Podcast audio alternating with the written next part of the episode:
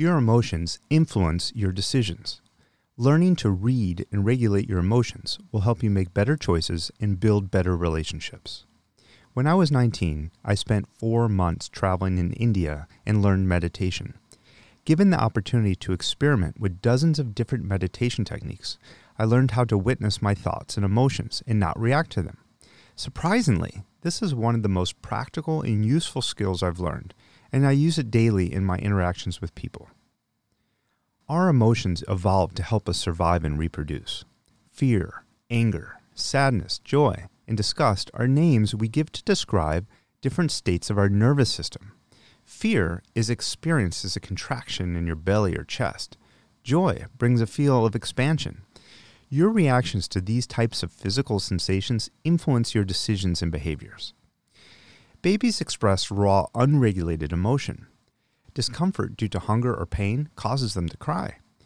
Babies have not yet been taught how to regulate their emotions.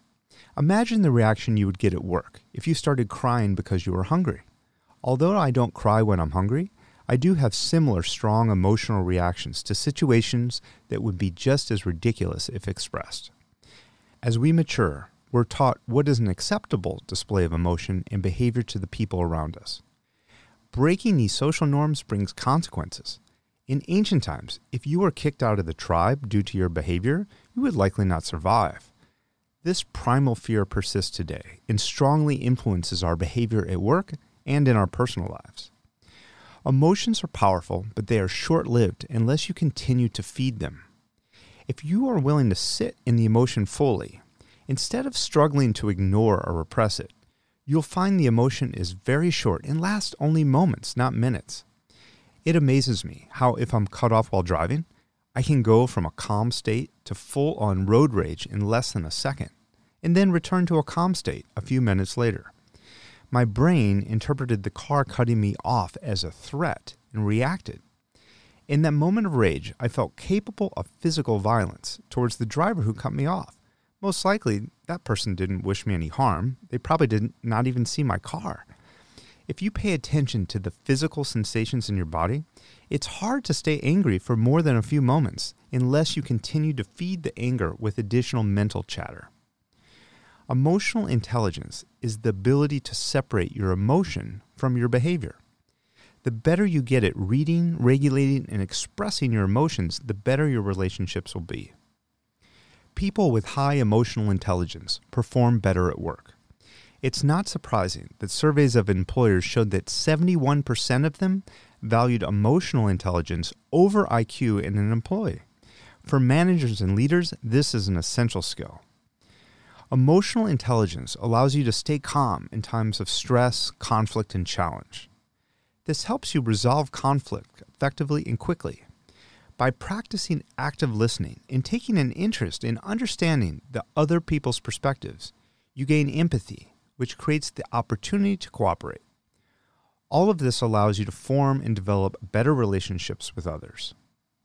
Your ability to manage stress and build better relationships also increases your physical and mental health, preventing the onset and progression of heart problems, anxiety, and depression. Emotional intelligence can be learned but just like any skill, it requires consistent practice. You don't get a healthy body by going to the gym once a week, and you don't learn a new language by just attending a few classes. Building your emotional intelligence requires consistent practice over a long time frame, but you can do it in small steps. Here are a few ways to improve your emotional intelligence. Practice meditation at least 10 minutes a day. Meditation is an effective tool to build self awareness. I use the Waking Up app by Sam Harris because the instructions Sam provides are useful and the app tracks the time. A common misconception about meditation is that you are detached in not feeling your emotions. The opposite is true. You are not distancing yourself from your emotions. You willingly feel emotions and physical sensations more intensely to fully experience them in your body but you experience them without judgment. Meditation is practicing being fully aware without reacting. For example, you can't close your ears and stop sound from entering, but you can listen to sound without it triggering an emotional reaction. Imagine if you're trying to concentrate at work and someone is speaking loudly near you and it's distracting. You have a choice in how you respond. You may feel anger or frustration, but it will not likely serve you to act out of anger in your response. A second way to improve your emotional intelligence is to ask for feedback. Ask people with diverse perspectives to give you feedback frequently. Be vulnerable and open to receiving what you hear. Monitor your emotions so that you're not defensive. Feedback gives you the opportunity to gain empathy by seeing a different point of view, and it shines a bright light on your blind spots. Feedback also helps you correct mistakes quickly and improve your performance. The third way is to be curious about your emotions. Practice curiosity by becoming interested in the patterns of energy in your body in different situations. Approach this exercise as an experiment. Notice when you're angry or frustrated. Are there certain people or situations that trigger these responses? Look for patterns. Your emotions are a natural part of being human, but you can learn to read and regulate them in order to make better choices and build better relationships. Learn more at briangitt.com.